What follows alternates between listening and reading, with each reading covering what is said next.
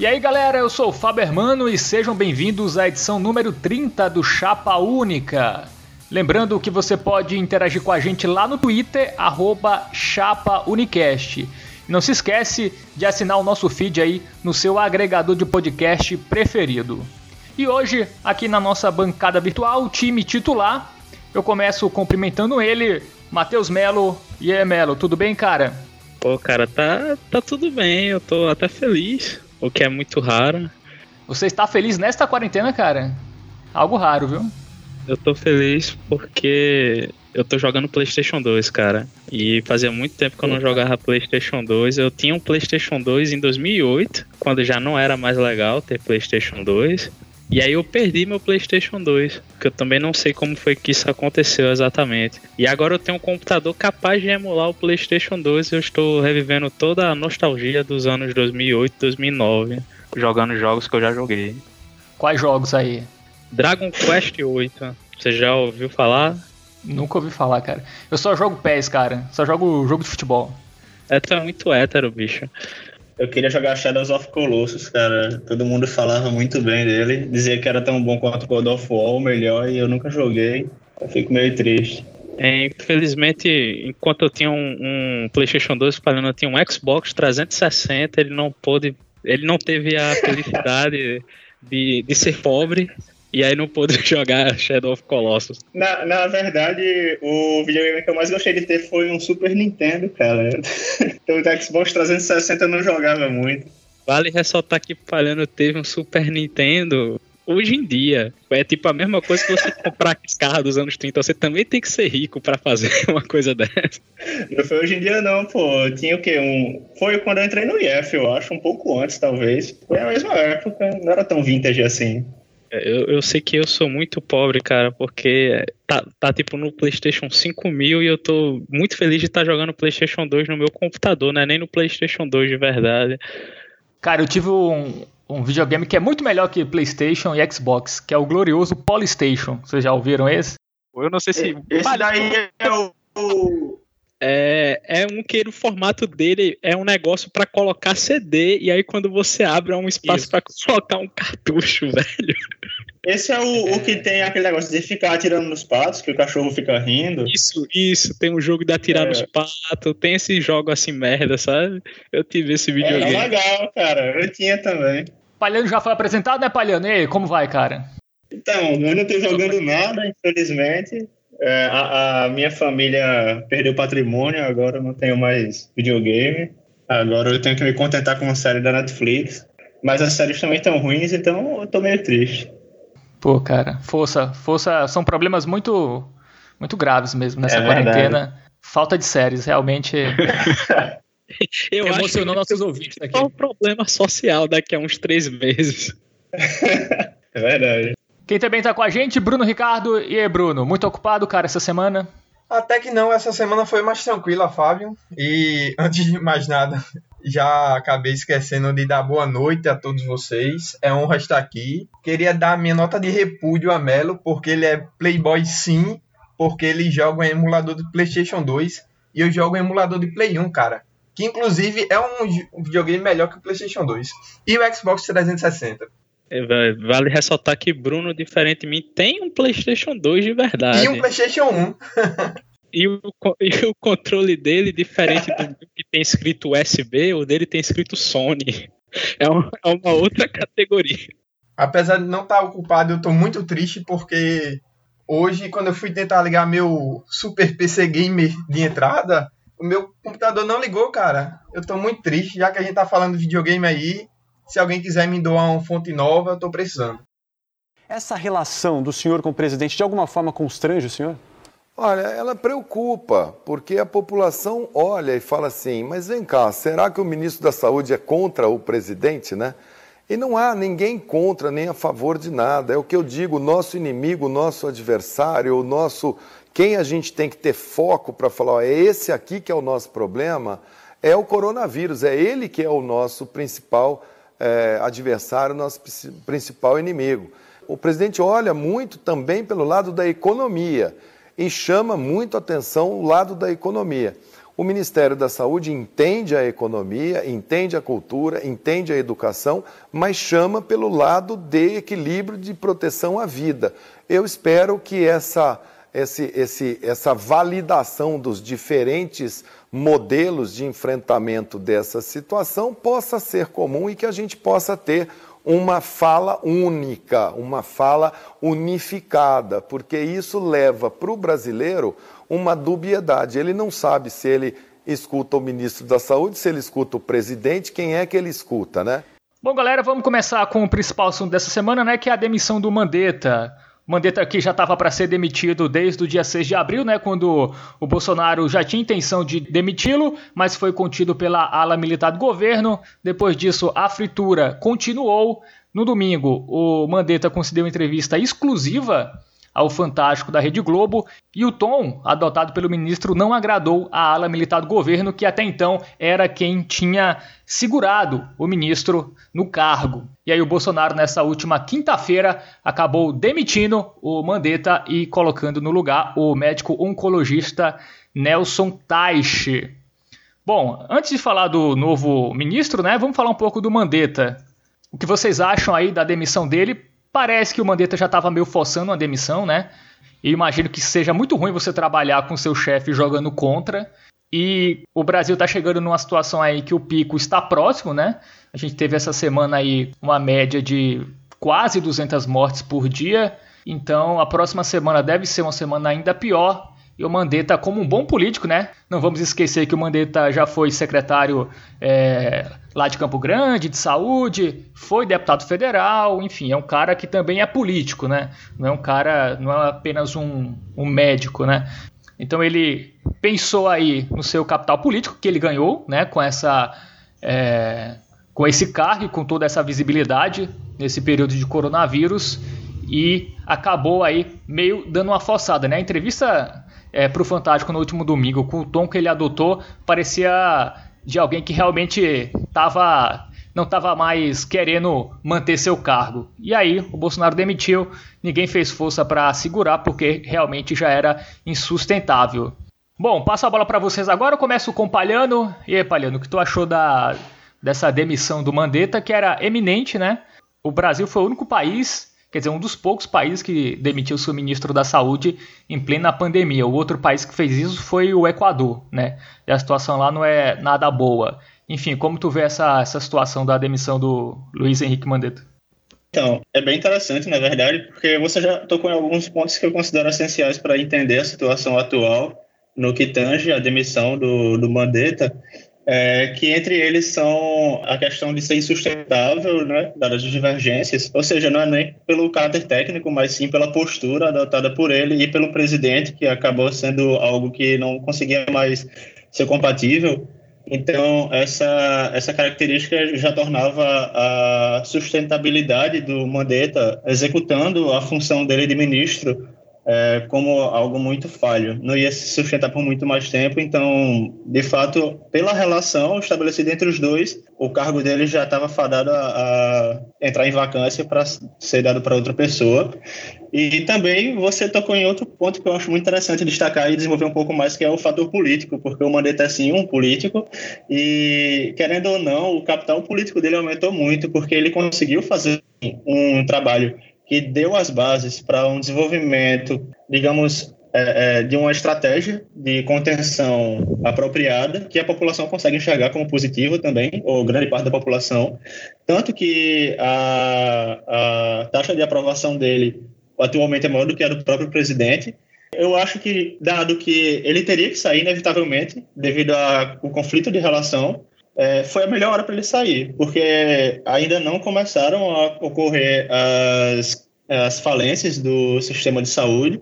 Então, assim, ele conseguiu cumprir o papel dele, que é, tinha sido incumbido a ele até o momento, dado que já não conseguia mais fazer nada, estava basicamente amarrado pela, pelas instâncias superiores.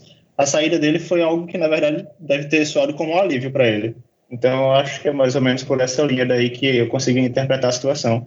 Isso, até o próprio Mandetta falou que se sentia aliviado, né, com saindo do cargo.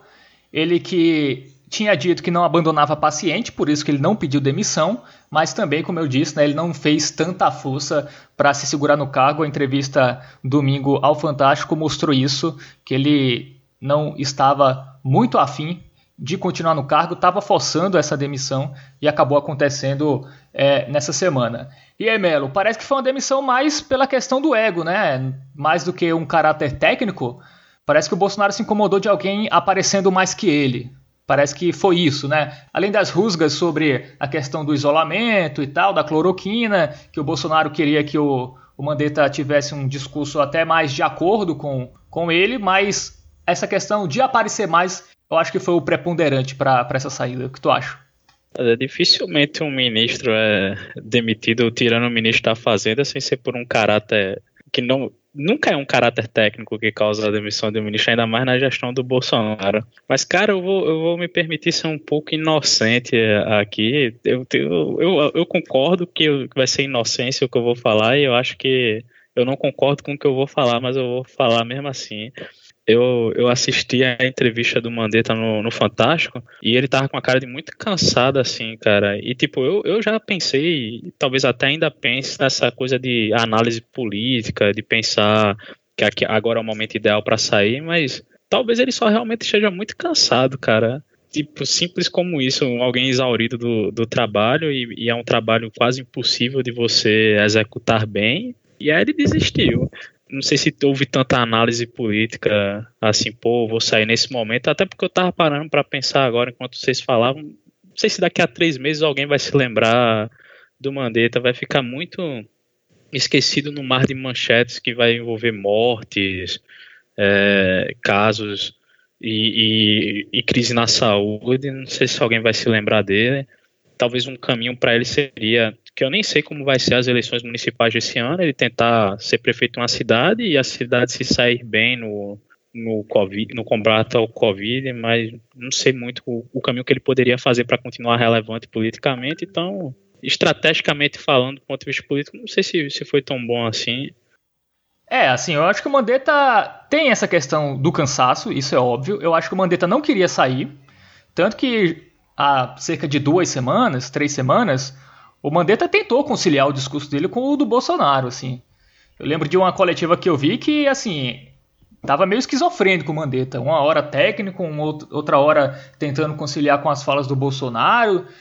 Só que isso foi diminuindo a cada semana. Então eu acho que esse cansaço, essa fritura e esse desgaste, eu acho que, que pesou bastante. Eu acho que ele viu que o chefe não ia ajudar, ele também não ia conseguir fazer muito mais do que poderia, já que ele estava sendo sabotado de alguma maneira pelo, pelo presidente. E ele falou: Cara, de duas uma, eu continuo aqui passando por isso, as mortes aumentando, ou então eu saio logo e mantenho um capital político. Também eu também acho difícil, assim, a gente é, cravar o quanto isso vai pesar mais para frente. Realmente, é, é difícil hoje analisar, que a gente ainda não chegou no fim e tal, ainda falta a gente saber até quando vai a situação do, do, do Brasil, mas eu acho que o Mandetta tentou meio capitalizar nessa, nessa questão. Assim. Ele sai antes, a tragédia deve aumentar nas próximas semanas, e muita gente pode lembrar dele como o cara que estava tentando evitar a tragédia e não deixou, e não deixaram ele trabalhar. Pode ser isso, pode funcionar, pode não funcionar, assim, só o tempo vai vai dizer isso, assim. Mas eu acho que é um misto disso. Eu acho que o cansaço tem muito a ver, realmente. As provocações do Bolsonaro, é, mas o desgaste estava acontecendo. Externamente a gente já via muito isso, internamente coisas que a gente não sabe também devia acontecer e acabou realmente não dando para o Mandetta. É, Bruno Ricardo, você, qual a tua opinião aí sobre essa saída do Mandetta que vai ter alguns desdobramentos, né? O Mandetta era do DEM, Rodrigo Maia, presidente da Câmara do DEM, o Davi Alcolumbre também é do DEM. Tu acha que isso pode é, desgastar ainda mais o Bolsonaro com é, o legislativo, que já está bem desgastado?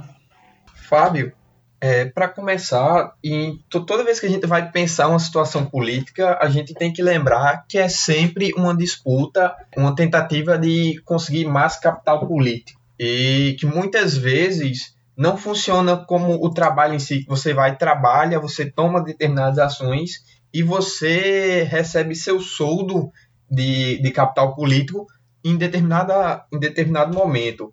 Você, por exemplo, falou que, é, que Bolsonaro não queria que Mandetta aparecesse, aparecesse mais que Bolsonaro, mas a gente tem que pensar que isso não é um, um problema direto, porque, por exemplo, a todo momento é, ele defendeu Paulo Guedes e botou Paulo Guedes como o responsável pela parte econômica desde o momento em que ele se candidatou, escolheu Paulo Guedes como o provável ministro, até pouco tempo atrás, atrás enquanto a pauta econômica ainda era mais importante. Essa demissão de Mandetta, eu vejo como não é problema de Mandetta querer aparecer mais que Bolsonaro, mas Mandetta aparecer com uma pauta diferente da de Bolsonaro. Porque uma coisa que Bolsonaro se colocou enquanto governante é como um, um cara que é um fiador das políticas do governo. Ele é, sempre se mostrou como um cara que não sabia, é mais, não sabia o que fazer, mas ele sabia escolher bem as pessoas. Se Mandetta tivesse sucesso é, diametralmente o oposto a Bolsonaro, o que é que ia acontecer? É, Bolsonaro ia quebrar essa persona que ele tentou construir. Então, por isso que a demissão de, de Mandetta era importante para o capital político de Bolsonaro e não simplesmente Mandetta aparecer muito. Outro exemplo que é, é, que é importante de destacar é Moro. No ano passado, em 2019, saíram algumas pesquisas onde Moro também era mais aprovado que Bolsonaro, mas você percebia que o discurso deles sempre foi um discurso muito próximo. É, você não teve nenhum momento de discordância direto. Sim, saiu notícias que eles estavam tendo alguns atritos, mas nunca teve uma posição firme e destacada. Parecia ser sempre uma intriga pessoal, alguma picuinha. Diferente de, de Mandetta. Mandetta se colocou politicamente e administrativamente contra Bolsonaro. Isso foi era muito importante que Bolsonaro não permitisse que ele crescesse. E para terminar, Nesse caso, é muito mais questão de qual narrativa vai prevalecer. Quando a gente vai pensar em marketing político, a gente sempre tem que lembrar que é um duelo de narrativas.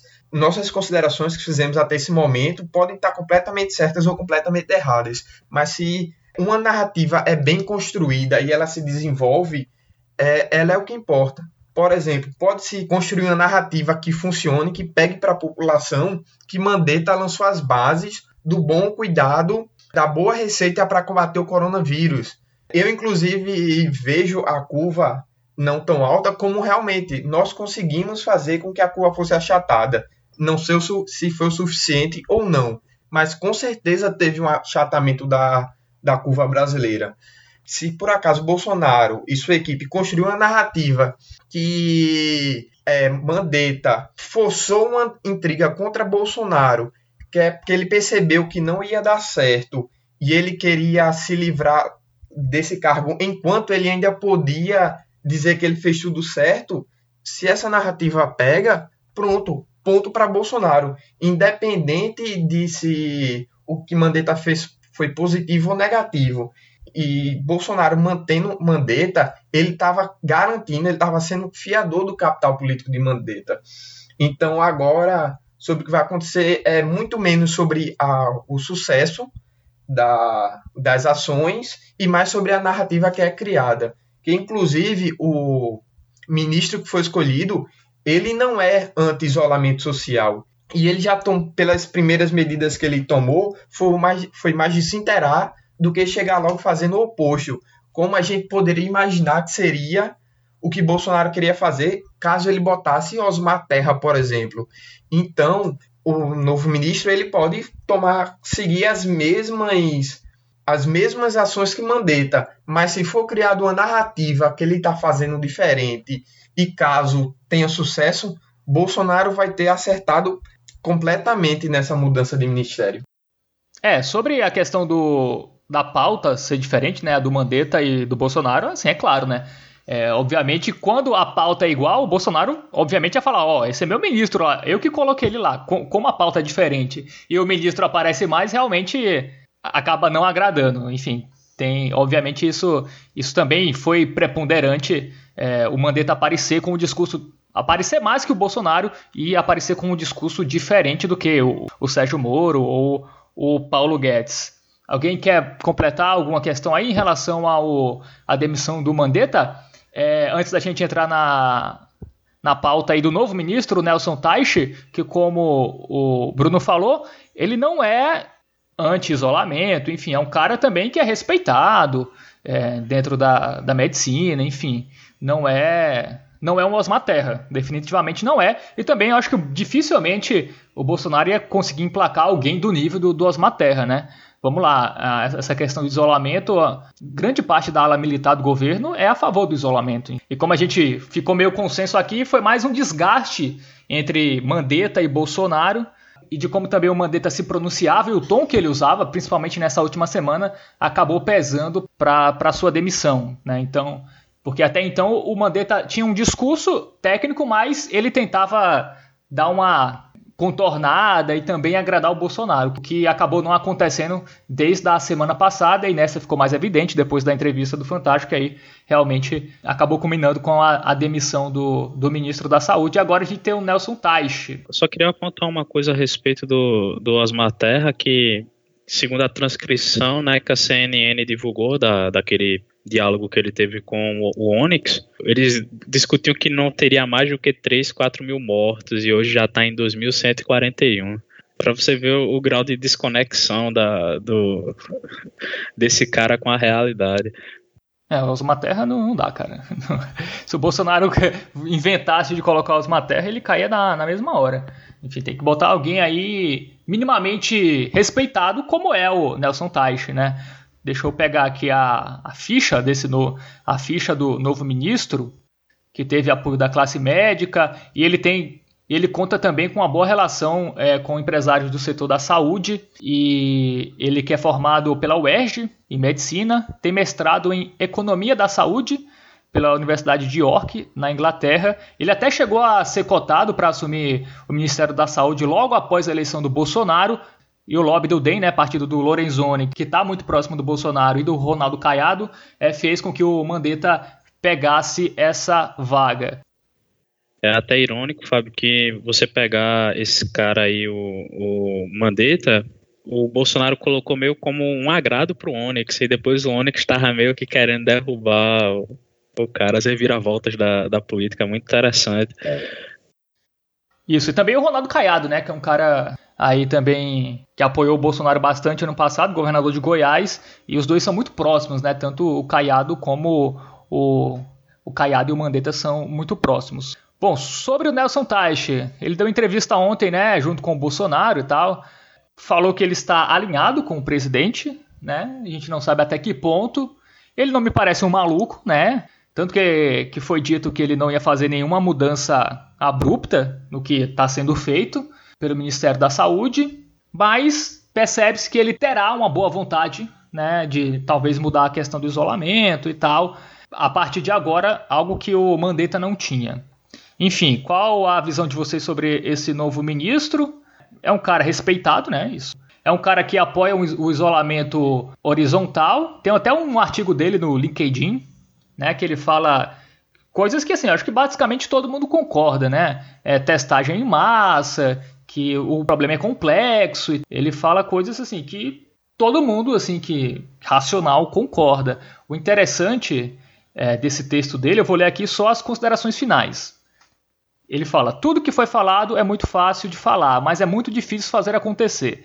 Demanda uma gestão centralizada e estruturada, incluindo o sistema público nos níveis federal, estadual, municipal a saúde suplementar e contribuições da iniciativa privada e também é fundamental o alinhamento dos poderes executivo, legislativo e judiciário. Gerir e fazer acontecer em períodos de crise é um desafio enorme. Enfim, é um cara que aparentemente entende o problema, né? A gravidade do problema Engraçado aqui que ele fala num alinhamento entre os poderes que hoje não acontece, né? Os governadores têm um discurso, o presidente tem outro. Não teve nenhuma ação ainda, né? Ele chegou agora, a gente vai esperar as próximas semanas para ver como ele vai agir, mas quais são quais foram a, a, as impressões de vocês sobre esse novo ministro da Saúde? Eu acho interessante, Fábio, é, começar pontuando as reviravoltas que acontecem no mundo da política. Bolsonaro iniciou desde a candidatura ele falava bastante em ter cargos técnicos, em preencher o ministério como ministério técnico e não como ministério político. E ele foi criticado justamente e especialmente pelas concessões que ele fez ao DEM, de ter colocado ministros é, políticos do Democratas. É, foi uma crítica muito específica é, contra Bolsonaro no começo. E quando começou a crise, justamente uma das indicações políticas que aconteceu, que foi justamente o do Mandetta, ele foi tido como o cara técnico que seria o responsável por guiar o país dessa crise. E agora ele, Bolsonaro foi criticado por tirar ele, que entrou sim por indicação política, e colocar um cara técnico. Então, acho que a primeira coisa que eu devo falar é que é engraçado essa o que acontece no mundo da política. Particularmente, eu gosto muito de ver essas situações acontecendo. Mas o Mandetta estava agindo como técnico, né? Não, não, sim, ele estava agindo como técnico, mas ele foi colocado lá por político. E, e é interessante essa, revi sim. Essa, essas reviravoltas que acontecem na política. E eu achei muito interessante, e é o que e fazendo referência ao que eu disse antes, de como as narrativas vão ser criadas e como elas vão funcionar ou não. Porque esse ministro começou destacando que ele está em perfeito alinhamento com Bolsonaro. Mas a primeira coisa que ele. Mas um, as primeiras atitudes dele foi, foi se informar do que está acontecendo. Foi não atacar o isolamento horizontal. Ele conseguiu tanto fazer o mesmo discurso de Bolsonaro, como não mexer em nada até agora do que o Mandetta vinha fazendo.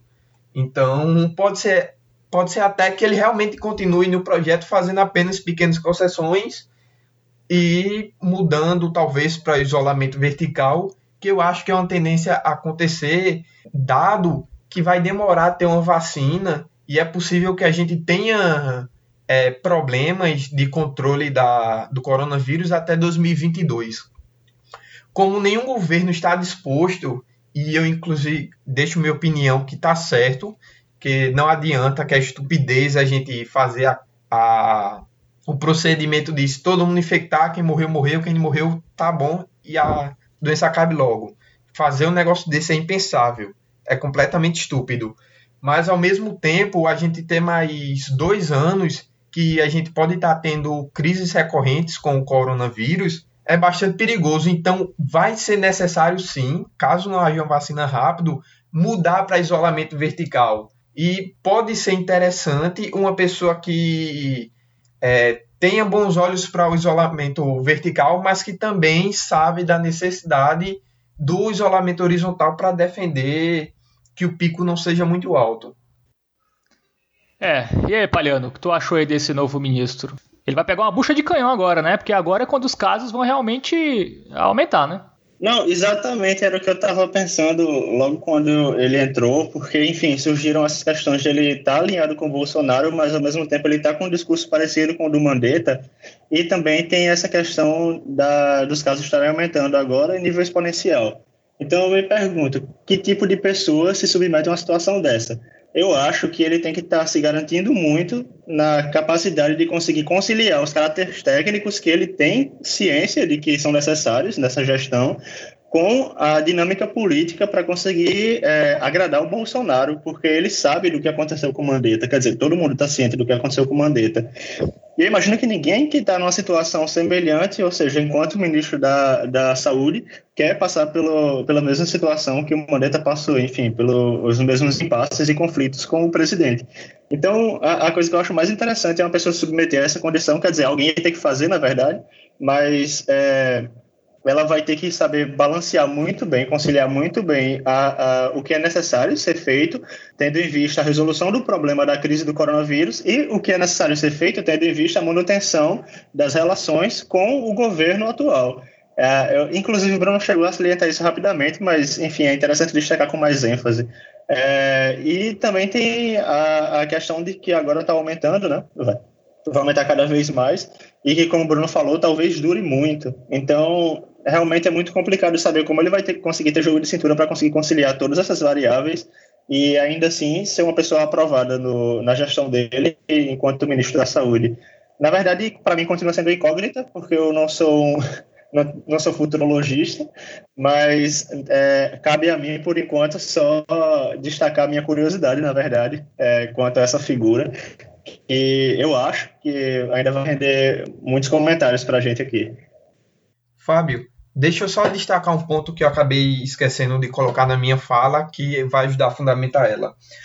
Um dos grandes problemas que a gente tem no combate ao coronavírus é que pessoas curadas não necessariamente vão desenvolver anticorpos para combater a doença. Então, pessoas que tiveram coronavírus hoje, por exemplo, e estão curadas, pode ser ter um risco alto de mais para frente se contaminar de novo e esse ciclo e se manter constante. E então, sem o desenvolvimento da vacina, enquanto não tiver esse desenvolvimento, o coronavírus vai ser um problema permanente, entende? Aí é isso o que atrapalha tanto o combate e que torna essa crise tão grande. É, Bruno, na verdade tem um problema maior, cara. Se, se o sistema imune não consegue resistir ao coronavírus, criar resistência, é impossível criar vacina, porque a vacina, na verdade, é, é uma dosagem controlada do vírus para conseguir treinar, tipo, treinar entre aspas, o sistema imune para quando esse vírus entrar em contato com o organismo, ele já conseguir reagir. Então, se o sistema imune não consegue, digamos, aprender a reagir ao vírus, não existe nenhuma vacina eficiente. O problema fica muito mais profundo. É, isso só vai reforçando o que a gente falou, né? É um problema grave esse coronavírus. Sim.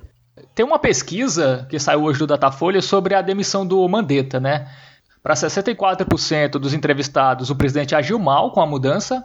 Para 25% ele agiu bem e 11% não sabem. E sobre o novo ministro, 32% acham que vão melhorar sem o Mandetta e 36% acham que vão piorar sem o Mandetta.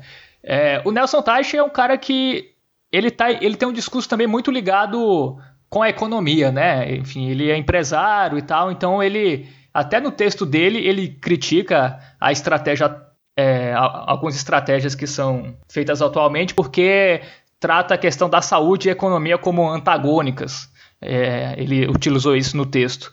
É, enfim, Melo, como tu vê aí esse novo ministro? Esperanças de um mundo melhor? Eu queria começar pontuando só sobre a questão do, do, do Bolsonaro ter tentado montar um ministério técnico e ter que ter feito concessões para o DEM, isso aí para mim foi para inglês ver, cara, porque, tipo, colocar um astronauta, um ex-astronauta, atual palestrante como ministro de Ciência e Tecnologia, não acho que é colocar um técnico. O ministro da Educação não é, é um economista totalmente de mercado, tinha MBA na, na, na, Getúlio Vargas, também não acho que é um ministro técnico.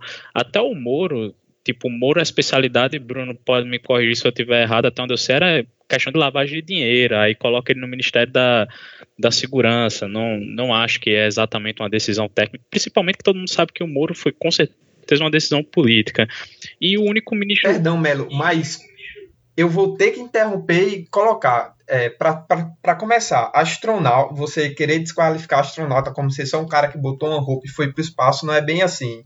E tu tá pontuando que é, pessoas são ligadas à sua função, não é um critério técnico. E o que seria técnico? Um curso no Senai é, de ministro de alguma coisa. O meu problema não é, não é não, nem defender Bolsonaro, mas tipo dizer, porra, se, se um cara que é um engenheiro no Ministério de Ciência e Tecnologia não é técnico, eu, eu não entendo o que eu, é em isso. Em momento algum falei Mas é uma que... crítica... Não, pera aí, pô. Tu falou mil anos aí, deixa eu falar. É, em momento algum tá bom, tá eu falei bom. que o, o, o cara que ser astronauta era só pegar uma roupa e ir. Mas ao contrário do que pensa, tipo, não é porque eu sou um engenheiro eletricista que eu tenho condição de administrar a Eletrobras, cara. Eu sinto muito se, na, se, se você tem essa ilusão é, inclusive, eu sou contra essa ideia de que o ministro técnico necessariamente. Você vive num mundo político, certo? O ministro tem que ser um político. Isso é até um contrassenso que se tem, mas a função do ministro é basicamente intermediar o corpo ministerial dele com o Congresso. Ele tem que ser basicamente um interlocutor. E nesse sentido, você colocar um, um, um astronauta. Primeiro, tipo, não é porque você sabe fazer um computador que você vai saber administrar uma empresa de computadores, entende? Já começa com esse agravante. Então, não acho uma... Eu acho mais interessante você colocar, por exemplo, pesquisadores do desenvolvimento da ciência, tipo, como a ciência tem se comportado no decorrer do, dos anos, seria uma decisão mais técnica do que você colocar um cientista em si. Esse é um primeiro ponto. O segundo ponto é o que eu estava falando. Ele tem que se comportar como mediador. E aí, o cara que não tem nenhuma vivência política, ele, tem, ele tentou ser deputado não conseguiu ter que fazer essa intermediação, eu acho sim uma escolha ruim. E, tipo, cadê os outros técnicos? É, Damares é a ministra da, da, da, família, a função dela era pastora antigamente. Aí você tem o ministro da Educação, que ele, era, que ele é economista. Também não sei exatamente o qual é a, a relação.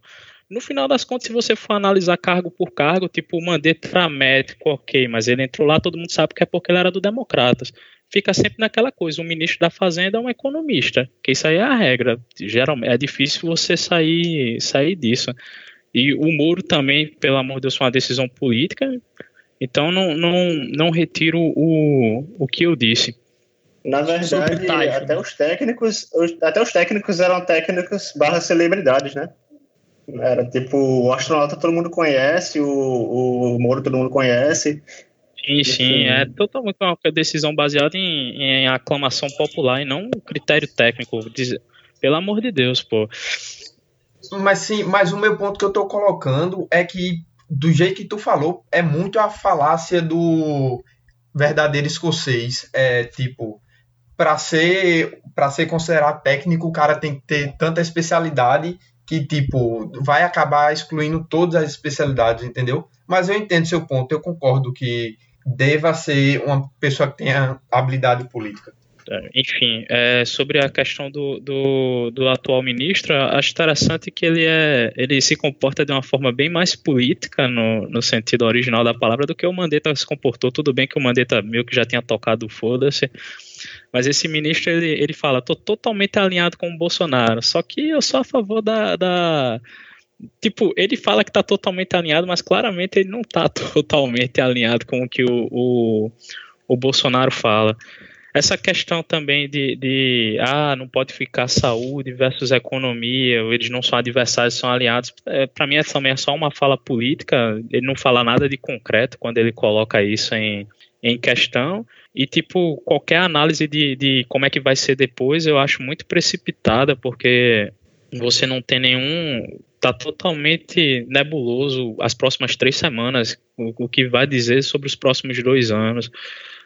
Aí é engraçado também, porque a, o nosso ponto, o nosso, a gente tá aqui justamente para especular e conversar sobre o que vai acontecer, mas por a gente não ter certeza do que vai acontecer, a gente não pode falar, pô tá, tu tá caindo muito não. na falar nisso, tá ligado? Eu não falei que não pode falar, não. Eu tô falando que o, a gente pode falar o que a gente quiser. Eu acho que o ministro, tipo, eu posso falar até que tem que acabar a quarentena amanhã. Eu acho que o ministro ele tem que ser muito mais cuidadoso nas palavras. Eu não sei se tu tá ouvindo outra coisa, mas o que eu falei foi basicamente que ele não falou nada. E, e se você falar é, que não pode ficar pessoas versus economia, saúde versus economia, é uma fala abstrata, sem nenhum sentido, se você não fala exatamente como é que isso se dá.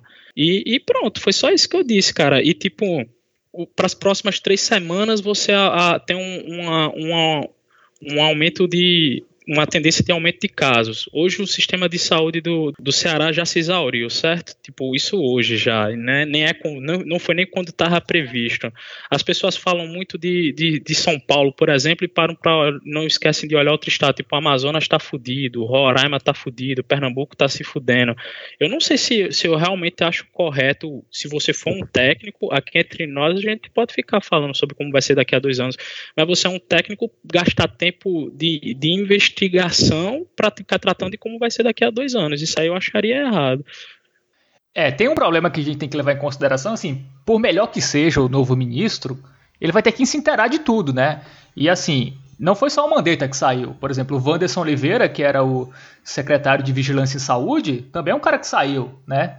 É, enfim, vai ter a transição, né? Vai ter um período de transição que o Mandetta é, e o Wanderson vai ter esse período de transição, mas é, é, é um período muito delicado esse que a gente tem agora, né? Será que a gente tem um tempo para ter essa transição e, enfim, e uma equipe técnica saindo, outra equipe técnica entrando. É, não é meio desesperador isso nesse momento? Porque para entender o problema você não vai entender do, do dia para noite, eu considero. Vocês acham que isso não pode atrapalhar essa discussão nesse momento? Que vai ter que ter, obviamente? Sim, aí eu volto a. Eu até uso o argumento que Melo acabou de falar, que tipo, se você gastar tempo de que você teria para desenvolver soluções, você tem que se inteirar, claro que vai ser um tempo perdido, né? Então eu não vejo como isso não pode ser prejudicial. Mas também depende, realmente a gente vai ficar refém do comprometimento e da competência do novo ministro. Agora que isso vai ser uma perda, com certeza vai. A questão é se ela vai ser contornável ou não. E vai depender muito do comprometimento do novo ministro. Cara, eu vou falar para vocês assim, eu acho uma situação totalmente desesperadora. Tipo, eu falando sinceramente, vocês sabem que eu gosto de, de mexer com dados e tal, e fico perco meu tempo pesquisando as coisas. Você não tem como fazer nenhuma análise, cara. Tipo, tudo que o ministério pode fazer é comprar exame e comprar equipamento de proteção e manter a quarentena não tem mais nada que se possa fazer e, você, e é difícil até você fazer qualquer projeção. Tipo, não tem um comportamento lógico, sabe? Hoje eu perdi minha tarde, por exemplo, pensando assim: caramba, um indicador para mostrar onde vai se espalhar mais é a densidade demográfica. Um canto que tiver uma alta densidade demográfica vai, vai ter maior, maior espalhamento de vírus. Aí você pega um estado como Roraima, que tem uma baixa densidade demográfica e o vírus está se espalhando como como louco lá. Tipo, é realmente muito desesperador. Você tá totalmente no escuro. É complicado porque a gente também não sabe os próximos capítulos, né? A gente imagina, né? É, como deve ser aqui no Brasil, mas até agora está teoricamente controlado. A gente, como tu citou, Melo, tem vários estados aí que já estão com o sistema de saúde colapsando ou prestes a, a colapsar. As próximas semanas devem ser as piores. Né? Essa semana foi uma semana que o número de mortos sempre bateu a casa dos 200, mais ou menos, né? Então, realmente vai ser difícil, né? E até as atitudes lógicas tá sendo difícil, né? Que é conseguir teste e tal, é, manter a quarentena, que está sendo muito questionada. Por exemplo, a gente é de João Pessoa, né? Aqui todo mundo é de João Pessoa. Eu saí hoje aqui na Beira Rio, que é uma das principais avenidas aqui da cidade. Cara, tava tudo aberto. Tava loja de acessório de carro, enfim, só não tava restaurante aberto. Mas o resto tava tudo aberto. E muita parecia um dia quase normal, assim. Se, se não fosse pelo, pelos ônibus, pelo menos a minha impressão é que tá. A cada dia a galera tá tocando foda-se, assim. Mercado da Torre também, gente pra caramba. Tem, tem, um, tem um dado bom. É, tu vai gostar de saber, Fábio, que fizeram aquele aquela medição sobre o quão o isolamento está funcionando aqui em João Pessoa e o de hoje foi abaixo de 40%. Foi tá realmente muito baixo. E também pegando um pouco do que Melo falou, é importante que a gente a gente é interessado, a gente procura ver os dados e marcadores, indicadores de como a infecção vai se espalhar e a gente não faz a menor ideia, porque a gente está olhando de fora. A gente vai entender uma coisa ou outra como ele disse, por exemplo, o, a densidade populacional é um critério muito importante. Mas foi até uma coisa que eu já vi sendo indicado também, é que climas secos tendem a ajudar a combater o vírus, porque o vírus fica menos, é, resiste menos. Assim, na, nas ruas, digamos assim, tipo, o, o vírus ele acaba rápido quando vai a umidade. Aí a gente poderia cogitar, por acaso, que em Roraima o que pode estar acontecendo é como tem floresta amazônica, lá a umidade é mais alta. Então, provavelmente, apesar de ter menos densidade populacional, ele, o vírus existe mais nas ruas. Então, a gente, assim, conversando o pouco tempo que a gente conversa aqui nesse podcast, a gente já consegue imaginar várias variáveis para o espalhamento do vírus. Imaginem quem tá, quem é o responsável por isso lá no ministério, sabe? É realmente muito preocupante. O, principal problema é porque, tipo, eu, eu acho que o, o, o, Brasil é um dos países mais desafiantes, cara, porque, por exemplo, você tem a Inglaterra, a Alemanha, são países pequenos, então você tem um clima muito homogêneo, e aí fica muito mais fácil você tomar, tipo, porque dado que a gente vive num, num sistema centralizador, certo? Você tem um governo federal que tem a maior parte dos recursos é, é interessante que você possa tomar medidas é, que sejam válidas para todo o território nacional. Mas isso é impossível quando você tem um país de dimensões continentais, porque tipo, você citou uma possível causa para Roraima estar tá se fudendo. Mas aqui a gente tem um Ceará e Pernambuco que tem um clima mais seco e estão se fudendo também. É, é, e, e, tipo, a total ausência de, de, dados confiáveis também, porque você pegar, por exemplo, o estado onde a gente tá, vive, Paraíba, tem uma letalidade de 13%, isso não faz o menor sentido, pô, a gente não tá com os leitos totalmente ocupados, tem vaga ainda no hospital, como é que a gente tem uma letalidade gente, de 13%? Com mais variáveis, é, uma análise se torna dependente, quanto mais variáveis são necessárias para conseguir se extrair um resultado é, efetivo de uma, de uma análise, mais difícil é conseguir ter esse resultado e conseguir tratar esses dados, porque são muitas informações que têm que ser é, é, cruzadas para conseguir se extrair um resultado satisfatório. Então, assim, a, a pandemia é um vírus novo que ninguém conhece, as estimativas são bem superficiais, os dados são extremamente questionáveis, porque eles não conseguem abranger a realidade, e, aí, e mesmo as variáveis, a gente não tem todas elas. Então, por exemplo, o clima pode ser um fator, a temperatura pode ser outro fator, a densidade demográfica com certeza é um fator, mas até a questão, por exemplo, da, do grau de higienização da cultura da população pode ser um fator também. Como é que você mensura isso e consegue é, coordenar isso com, com as outras variáveis, sabe? Então, assim, não tem muito o que fazer, na verdade. A predição é legal, é importante, porque sem ela não tem nada, mas ela não é uma certeza. Na verdade, ela é, é que nem o, a ideia da floresta de Descartes. Ele diz que a pior coisa que você pode fazer quando você está numa floresta e não sabe para onde ir é ficar parado. Você tem que ir para algum canto. A, as informações que a gente tem guiam para algum lugar, mas a gente não sabe se esse é o lugar certo. A gente só não pode ficar parado, na verdade. Mas ainda assim, qualquer é, é, estimativa pode estar tá infinitamente errada. não tem o que fazer. Então, é isso justamente corrobora a situação totalmente des desesperadora que o, que o pessoal do Ministério deve estar tá passando, cara, porque realmente sim, a única sim. coisa que você tem para fazer é, é, é, é, continuar a quarentena, aumentar o número de isolamento e comprar teste. É basicamente isso. Não tem o que fazer. Tô, eu estou defendendo seu ponto. E essas coisas não estão sendo simples, né? O Brasil é um dos países que menos testa. A quarentena aí tem dados de geolocalização que muitos lugares não estão atingindo nem 50%, né?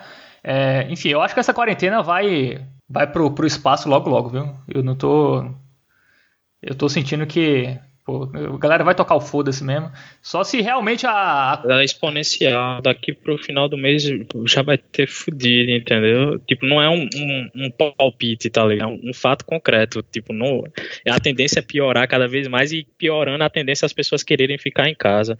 E é, outra tá coisa, se a galera só tacar o foda-se, como vocês dizem, vai piorar muito mais. E aí a galera vai ficar assustada. Pô, tem a segunda onda. Se nem a primeira onda chegou direito, se a galera tacar o foda-se na metade da primeira onda, a segunda onda vem junto com a primeira onda.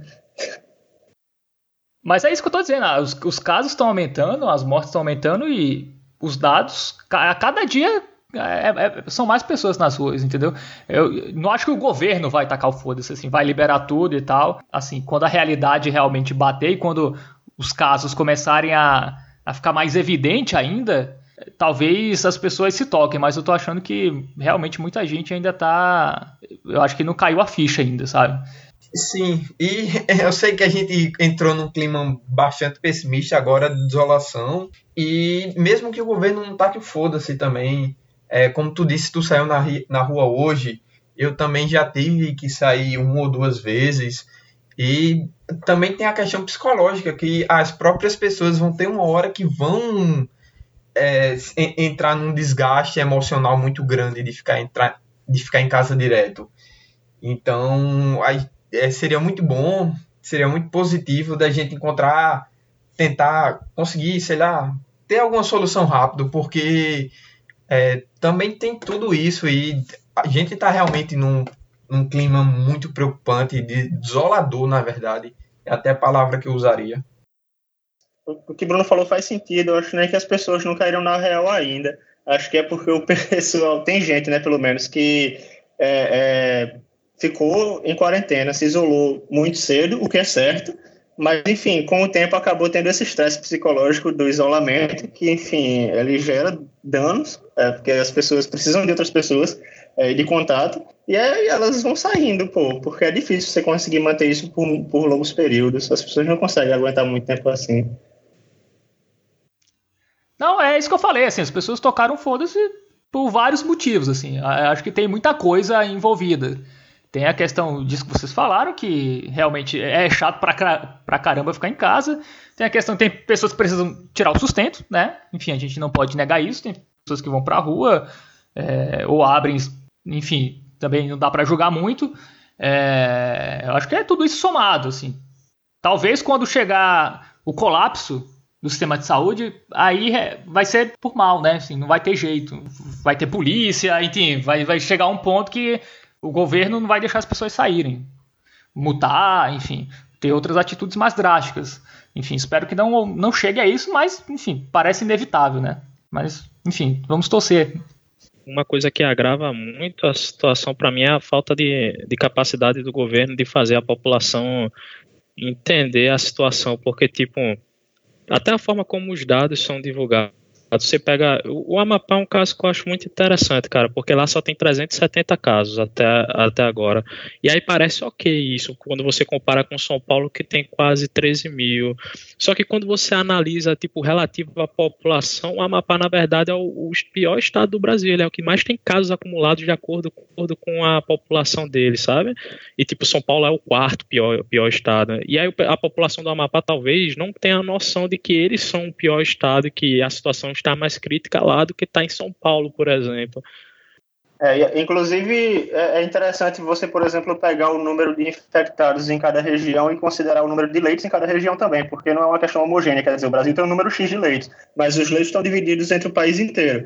Então, cada estado tem um número X de leitos. Uma pessoa que foi infectada, por exemplo, na Paraíba, não vai para é, ser levada para um outro estado onde tem leitos disponíveis. Ela tem que ser tratada na Paraíba. Então, enfim, seria interessante fazer essa questão de proporção por estado também, tanto de proporção de, da população do estado que está infectada, quanto a, a, proporção de leitos em cada estado que estão disponíveis também. Então, enfim, é interessante considerar tudo isso. E são coisas que não estão sendo consideradas, é, pelo menos não sendo divulgadas por parte do governo, talvez não da forma que deveriam ser. E o meu medo muito grande é tipo São Paulo ofuscar muito todo mundo, sabe? Porque é um estado claramente desproporcional em relação ao, aos outros. Tipo, todos os números de lá vão chamar muita atenção, de forma que você pare para pensar que a situação do seu estado não está tão crítica assim. Eu, eu, tenho muito esse medo de São Paulo é, ofuscar todo, todos os outros estados do Brasil. É, o Brasil, hoje a gente está gravando sexta-feira, dia 17, né? Tem 33 mil casos confirmados, é, mais precisamente 33.682, 2.141 óbitos e 6,4% é a letalidade. A gente tem alguns casos, né? A gente já citou aqui Manaus, né? Fortaleza, é, Pernambuco, São Paulo, é, Rio de Janeiro. Enfim, a gente tem estados é, em situações mais complicadas, né? E estados que aparentemente não parecem numa situação tão complicada, né? Como, como vocês falam do Amapá, mas que se a gente pegar pelos dados de população é, de densidade, parece que são lugares para a gente ficar de olho, né? Enfim, morrem 10 pessoas num estado relativamente pequeno, nem parece tanto assim, né? As pessoas não. É difícil a gente enxergar. Até na Paraíba mesmo, que é o lugar que a letalidade é maior. E incrivelmente, a, a Paraíba é um estado que não tem tanto teste atrasado, assim. Acho que foi no final de semana que a Secretaria de Saúde falou que os testes já dessa semana seriam testes é, de acordo com, com datas próximas a, aos casos. Então, 13,13% ,13 de letalidade no estado que também que não tem tanto teste atrasado assim é preocupante. Eu não sei se não estão fazendo tanto teste em pessoas com sintomas médios, estão fazendo só nas graves. Os dados do Brasil também tem muito isso, né? Tem estado que testa mais, por exemplo, o Ceará, o próprio Mandetta, em uma das coletivas, é, elogiou lá o sistema de saúde do Ceará, porque eles têm uma capacidade melhor de, de fazer testes, por exemplo. E aí a gente fica sem a noção, né, de como está a situação, porque os estados também não têm testes de forma homogênea também. É, alguns estados têm uma capacidade maior, outros têm uma capacidade menor, é, São Paulo chegou muito teste essa semana, né? Então deve ser um estado que nas, no, nas próximas semanas deve dar uma estabilizada, a gente vai ter dados mais fiéis, Mas tem muita subnotificação, né? Então a gente fica meio, é, é meio no escuro, né? Sem, sem testagem em massa, a gente não tem muito o que fazer. Belo, tu que é o cara dos números aí, deu uma olhada aí no mapa do Brasil, né? Tem alguns estados aí que tu queira destacar? Algum dado interessante? Tirando esse que a gente já citou, o nosso estado, assim, eu acho um, um caso a ser estudado, porque é, pelo o que a Secretaria de, de Saúde informa é totalmente desconexo da, da realidade. A gente está cercado por Ceará e Pernambuco. Tipo, dois dos piores estados, estão no top 10 do, do, do Brasil. E aqui está teoricamente, vamos colocar entre aspas, de boa, até se a gente colocar relativo ao tamanho da população. Mas aí tem uma letalidade de 13% que não faz o menor sentido, pô. Tudo indica que você está tendo um, um, um, número gigantesco de subnotificação. E, tipo, a, a, letalidade estipulada seria de 1%. E o que a gente está vendo nos países que estão melhor lidando com o corona é que a, a letalidade seria de 2%, 3%. Então a gente teria uma letalidade quatro vezes maior, no pior caso. Isso não faz sentido. Então, esses testes realmente, não, não, tudo me leva a que não estão acontecendo aqui. É, é, isso é fato, né? Que os testes aqui tá, tá realmente complicado a gente ter esse número exato. A subnotificação tá rolando e fica meio no escuro, né? Não tem muito, muito no escuro, o que fazer. Né? Não tem muito, muito é. o que fazer. Eu lembro da, daquela história no começo que estavam dizendo que a política daqui era não testar porque aí não ia ter ninguém contaminado. É, tem, tem isso, né? Se você não testa, tem pouco caso. Até o Bolsonaro compartilhou hoje, né? A mortalidade do Brasil por, por, por habitantes, né? A cada milhão de habitantes. E era baixíssimo, acho que era sete pessoas é, por milhão de habitantes. Que, inclusive é uma, é uma é um número estranho, né? Que eu acho que ele inventou essa medida, porque sempre você faz a, a conta por 100 mil habitantes. É, Mas enfim. É, eu não sei, agora eu, realmente eu não sei se é por milhão ou 100 mil. Agora pode, pode ser, deve ser 100 mil, né? Porque para dar 7 dificilmente seria por milhão. É, puxando outros dados aqui, João Pessoa era uma da, das cidades mais violentas do mundo. Vocês já devem ter ouvido isso. É tipo uma top 50 cidades mais, mais violentas do mundo. Quando você analisar o porquê, é porque a, a morte por homicídio barra latrocínio era tipo de 47 pessoas por 100 mil habitantes, pô. E, e você aí, tipo, você escutar que é, que é a cidade mais perigo, uma das cidades mais perigosas do mundo assusta as pessoas. Aí quando você conta que é 47, isso é até uma questão de narrativa. O Bolsonaro colocar isso pode ser para tipo, tentar mostrar para a população que não é tão grave assim, quando na verdade é muito grave. Sim, a, a ideia dele é realmente essa mesmo. Mas enfim, a gente precisa testar, né? Acho que é o primeiro passo para a gente ter uma noção real é começar a testar. Tá melhorando, né, a cada semana, mas a gente ainda tá muito aquém dos países aí é, que estão tendo maiores casos. O Brasil testa cerca de 300 pessoas a cada 1 milhão de habitantes. Estados Unidos testa 10 mil, Espanha 19 mil, Itália 20 mil, é, França 7 mil, Alemanha 20 mil. Então a gente está muito, muito, muito, muito atrás. Né? É, então. E são países com a população bem menor que a nossa, tirando nos Estados Unidos, obviamente. É que tem aquela questão que, tipo, é, é, tem aquela questão que, tipo, o Brasil, ele, ele foi um dos países mais retardatários na... Então a gente começou a pegar, tipo, para março, eu acho, no, lá para 15 de março começou a subir muito. É, isso é bom porque a gente já tinha base para do que os outros países estão fazendo, mas é ruim porque os outros países já estavam demandando os recursos que a gente vai precisar também. Então, e o Brasil também não tem muita tecnologia de desenvolvimento desses produtos, então é, a gente fica numa situação complicada, que a gente depende de recursos que os outros países produzem, mas que eles também estão usando. Também tem muita demanda interna. Então, é, não tem muito o que fazer tanto quanto uma falha estratégica, porque você pegar realmente a maioria do, dos primeiros casos, quando você vai analisar Brasil como todo é de 13 para 20 de março, mais ou menos. Mas São Paulo foi 26 de fevereiro, cara, o primeiro caso. Já, sim, tipo, sim. já dava para ter sido feito alguma coisa na, naquela época, tendo em vista o que estava acontecendo com, com os outros países. E, e, São Paulo é um caso a ser estudado. A gente já tem discutido isso aqui em, em off, mas eu acho que caberia um programa só sobre isso. É, que é, só explicando aí, é os, o dado, os dados de São Paulo eles são muito estranhos, né? Porque tem dias que tem muitos casos, outros dias é, poucos casos confirmados, assim, é um, é um gráfico que parece um eletrocardiograma, né, Melo? De uma pessoa É muito estranho, realmente. Então, tem esse problema também, né? Enfim, a gente não sabe até que ponto os, a, a, os dados estão realmente corretos, enfim.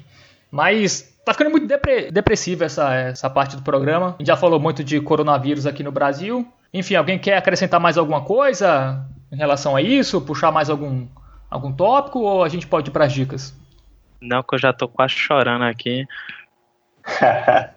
é. então lascou, vice. Porque minha dica é para chorar hoje. Tua dica é pra chorar, é, Bruno? É. Mas chorar é bom, fala aí, pô. Pior que pra a minha também é, viu? Vamos pras dicas então? Começa aí, Bruno. Cara, eu não poderia indicar outra coisa senão um filme que eu vi muito tardiamente. É, a gente tem, pelos nossos dados, nossa audiência é um pouco jovem, então todo mundo deve ter visto, deve ter sido a última pessoa na Terra. Mas eu, eu não poderia dizer outra coisa senão o filme que eu vi ontem, inclusive, foi o filme Up, Altas Aventuras. Eu nunca tinha visto e eu chorei bastante nesse filme, velho, de verdade. Parecia filme de cachorro, tá ligado? Eu tive bastante problema em terminar, mas é um filme muito legal. É um legal. filme de cachorro. Assim, não, mas eu não chorei pelos cachorros, eu chorei em outras cenas. Mas assim, é mas eu digo filme de cachorro onde o cachorro é o personagem principal, aí tipo mas é um filme muito bom, eu indico. É, vai combinar com o resto do programa, que foi meio triste. e é a minha dica de hoje. Cara, Up é o melhor romance de todos os tempos. Pelo menos aqueles primeiros cinco minutos. É, são dez. Inclusive, são dez, né? São os dez primeiros minutos. Inclusive, é, eu destaco isso porque foi justamente quando eu comecei a chorar, que foi no romance. Que, caramba, eu não. Na verdade. Eu não esperava que fosse. É um romance bom. Fala aí, Bruno. Eu não, eu não. Assim, eu esperava que eu ia chorar nesse filme, ser romântico, que apesar de não ter visto, eu já vou falar muito desse filme. Mas quando deu 10 minutos de filme cronometrado, eu já tava chorando, porque é realmente uma história belíssima. Na verdade, é engraçado porque esse, esse, esse romance é muito bonito porque ele não é muito explorado, ele só é bonito porque ele é rápido, porque uma das coisas que, que foi revelado depois é que o cara lá, que eu esqueci o nome dele, traía a mulher, tá ligado? Como? O Hã? cara, o, o velho, o, o velho traía a mulher. É, ele traía a mulher. Eu não peguei esse easter egg, não. É, tem uns detalhes que a galera foi criando teorias e o pessoal da, da, da, da, produtora, acho que não sei se é Disney, Pixar, ou se é só Disney, ou só Pixar, é, enfim, Pixar. os produtores, é Pixar, né? Os produtores revelaram que de fato ele traía a mulher dele. Mas aí você tá, tá subestimando o poder da ignorância, Palhano. Se ela não sabia, eles foram felizes. Ela sabia. Ela sabia? sabia, ela perdoou ele. Ah, então eles foram felizes. Então só tem a solução de ficar feliz. Nunca existe a tristeza. ou você sabe e é feliz, ou você não sabe e é feliz.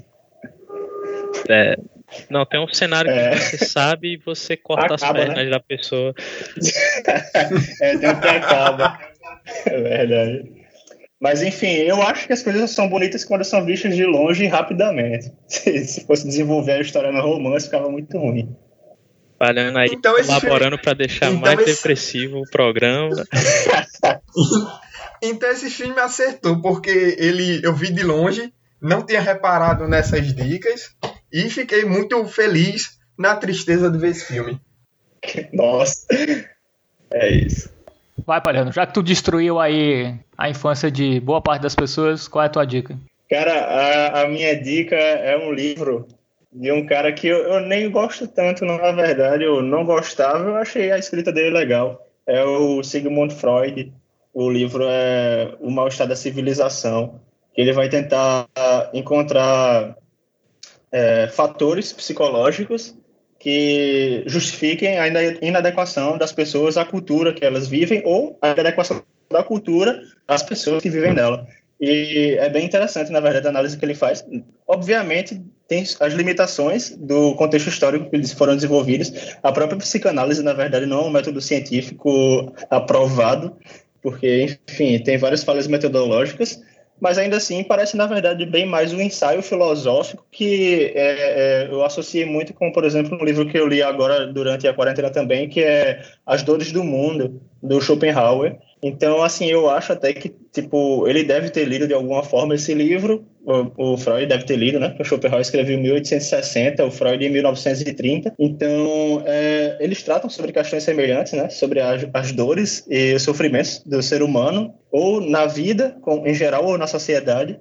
E ambos são bem interessantes, na verdade. O de Schopenhauer eu não gostei tanto quanto o de Freud, o de em algumas partes, eu fiquei um pouco é, cansado, mas ainda assim, a linha de raciocínio dele é interessante.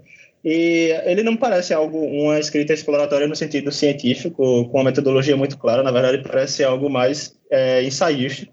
Mas, querendo ou não, a leitura é interessante se fazer. Tem alguns insights legais que, enfim, por mais que não tenham validade científica, dá para se extrair como uma espécie de ensinamento ou de uma frase bonita que justifica alguma coisa. Esse programa tá depressivo mesmo, né, gente? Schopenhauer, Up, Dados de São Paulo. E a minha também não é muito é, feliz, não. Quer dizer, acho que é. É uma série que é um, é um drama, mas também tem muita. Enfim, muitos momentos de humor, que é a série This Is Us, que é uma série. Originalmente ela vai ao ar na NBC, né? TV americana, e aqui no Brasil ela está disponível no Fox Premium e também no Prime Video. Ela tem quatro temporadas até agora. As três primeiras estão no Prime Video e tem a ela completa as quatro temporadas, ela está disponível no Fox Premium. É uma série que fala sobre relações familiares. A série é uma crônica, né, que acompanha a família Pearson através de gerações é, desde 1979, o casal Rebecca e Jack, que são os protagonistas, e o nascimento dos filhos trigêmeos deles. E aí a série tem vários flashbacks, idas e vindas no tempo. Ela, ela intercala entre a vida do casal, na década de 70, 80, 90, com os filhos crescendo, e a vida atual desses três irmãos, agora aí, no tempo atual. Né? É, a série começou em 2016 e aí é, cada temporada é no ano realmente que ela, que ela é lançada, ela acontece é, realmente. O tempo da série é o tempo que a gente está vivendo hoje. É uma série muito legal, cara. É, enfim, sobre relações familiares. Uma, é uma série muito, enfim, muito verdadeira e tal. E é muito interessante ver a, os personagens e as suas fases, né? Eles com oito anos, enfim, eles na universidade, eles adolescentes, e como cada acontecimento na nossa vida meio que interfere como o quanto a gente é como adulto. Então é uma série muito interessante, é uma série que dá vontade de chorar a cada episódio, assim, é uma série que ela é muito emocionante, mas ela não é muito piegas, sabe? É, é um negócio muito interessante, é, é isso. Ela emociona, mas sem, sem forçar tanto a barra. E, como eu disse, ela tem muitos momentos de humor também. É, é, eu acho que eu considero mais ela uma comédia dramática, assim, ela tem muitas piadas e tal. E, e até para aguentar ver a série teria que ter isso, né? Se fosse só o drama familiar, seria uma série muito dura de ver. Mas aí tem muitos momentos de humor e tal. São quatro temporadas e, e é muito interessante, assim. É, ela acompanha gerações aí de, dessa família Pearson e os conflitos e tal, a vida de cada um deles, dos personagens, enfim é bem, é bem interessante. Essa é a minha dica. Melo, você tem algo mais feliz pra gente ou não? Mal, acho que Melo, a gente... você tem que redimir a gente, hein? Não Sedima, por favor. Cara, minha, minha, minha dica é um mangá. O nome do mangá é Berserk. Tem um anime também, só que o, o anime acaba, acaba cedo. O anime é, o anime é ruim, veio, veja o mangá, é realmente é um excelente É dica. que eu não sei se tu viu o anime do, dos anos 90 ou mais atual, porque o dos anos 90 é bom, tá ligado? O, atual parece que a animação é cagada, eu, eu não, não, não sei. Mas o, o negócio do mangá, pra, pra ficar, terminar com o clima lá no alto, é basicamente a história de um. Como é que o cara nasce? Ele nasce de, de uma mulher que está enforcada numa árvore, e aí cai um feto que é encontrado por um, um grupo de mercenários que cuida, entre aspas, vive maltratando um menino, e ele é um, basicamente um sujeito que cresce sem, sem, sem nenhum senso de propósito, tudo que ele sabe fazer é matar. A história se passa na, na Idade Média.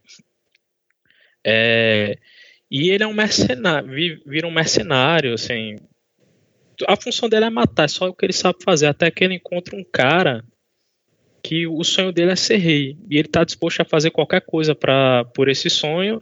E aí esse. O nome desse cara que quer ser rei é Griffith. E o Guts, que é o personagem principal, ele adota o sonho desse cara. O sonho dele passa a ser ajudar esse cara a realizar o sonho dele. Assim, falar mais que isso seria dar muitos spoilers, mas é uma, uma um muito interessante que discute muitos temas como religião, é, livre-arbítrio, discute muitas escolas filosóficas interessantes como determinismo, objetivismo, próprio pessimismo, que o Paliano tava, falou aí de Schopenhauer, então eu acho um, uma dica muito boa. Muito bem, dicas dadas, dicas muito animadoras para essa quarentena nosso querido ouvinte não se matar, né? Até a próxima edição, né?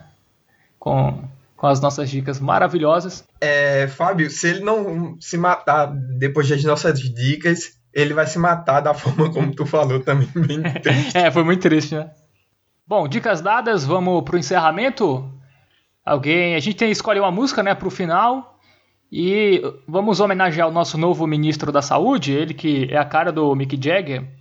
Que é engraçado, né? Tudo que a gente não precisava agora era o ministro da Saúde, que é a cara do maior pé frio da história, né? É, mas enfim, Brasil e o seu roteiro é insuperável. Sua realidade melhor do que qualquer roteiro de ficção. É, Melo, que é fã do, dos Rolling Stones, quer escolher nossa música hoje? Deixa eu pegar uma música triste dos Rolling Stones também. Pra, é aquela Wild Horses, pô. Wild, Wild Horses. É, tá ligado? Não, pô, tem... tem Bojack também. Tem, tem uma dica muito. Tem uma música muito boa, porque aí tá todo mundo dizendo uma música, né? Que é. You Can't. You can't Always get what you want. É, pronto, essa daí. Você Mas não essa, pode ter tudo música, que quiser. Pra mim, ela tem um, um tom muito positivo, na verdade. Eu, é de aceitação. É, tem que terminar com a música triste, cara, pra nossa audiência se matar mesmo. Eu acho, eu acho Wild Horses muito boa, cara. Tipo, muito triste mesmo. Então pronto, Wild Horses. Então beleza, galera. Falou para vocês. Falou, Lucas, Palhano. Até a próxima. Falou, cara. Até mais. Bruno Ricardo. Falou, cara. Grande abraço. Falou, Fábio. Até semana que vem. Melo. Até a próxima, cara. Valeu. Não sei se vai ter próximo. É, vamos ver, né? Hoje foi um programa extremamente animado. Mas enfim, vamos com Rolling Stones no nosso encerramento. E grande abraço para todo mundo. Até semana que vem. Falou!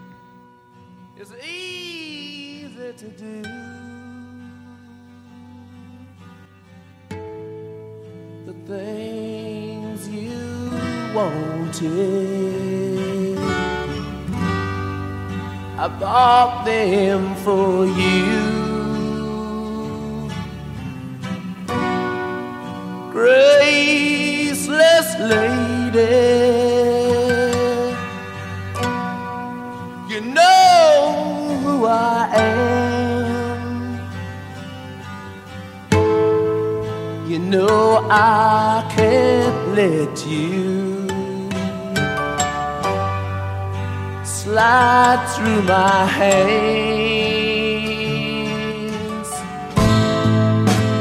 Wild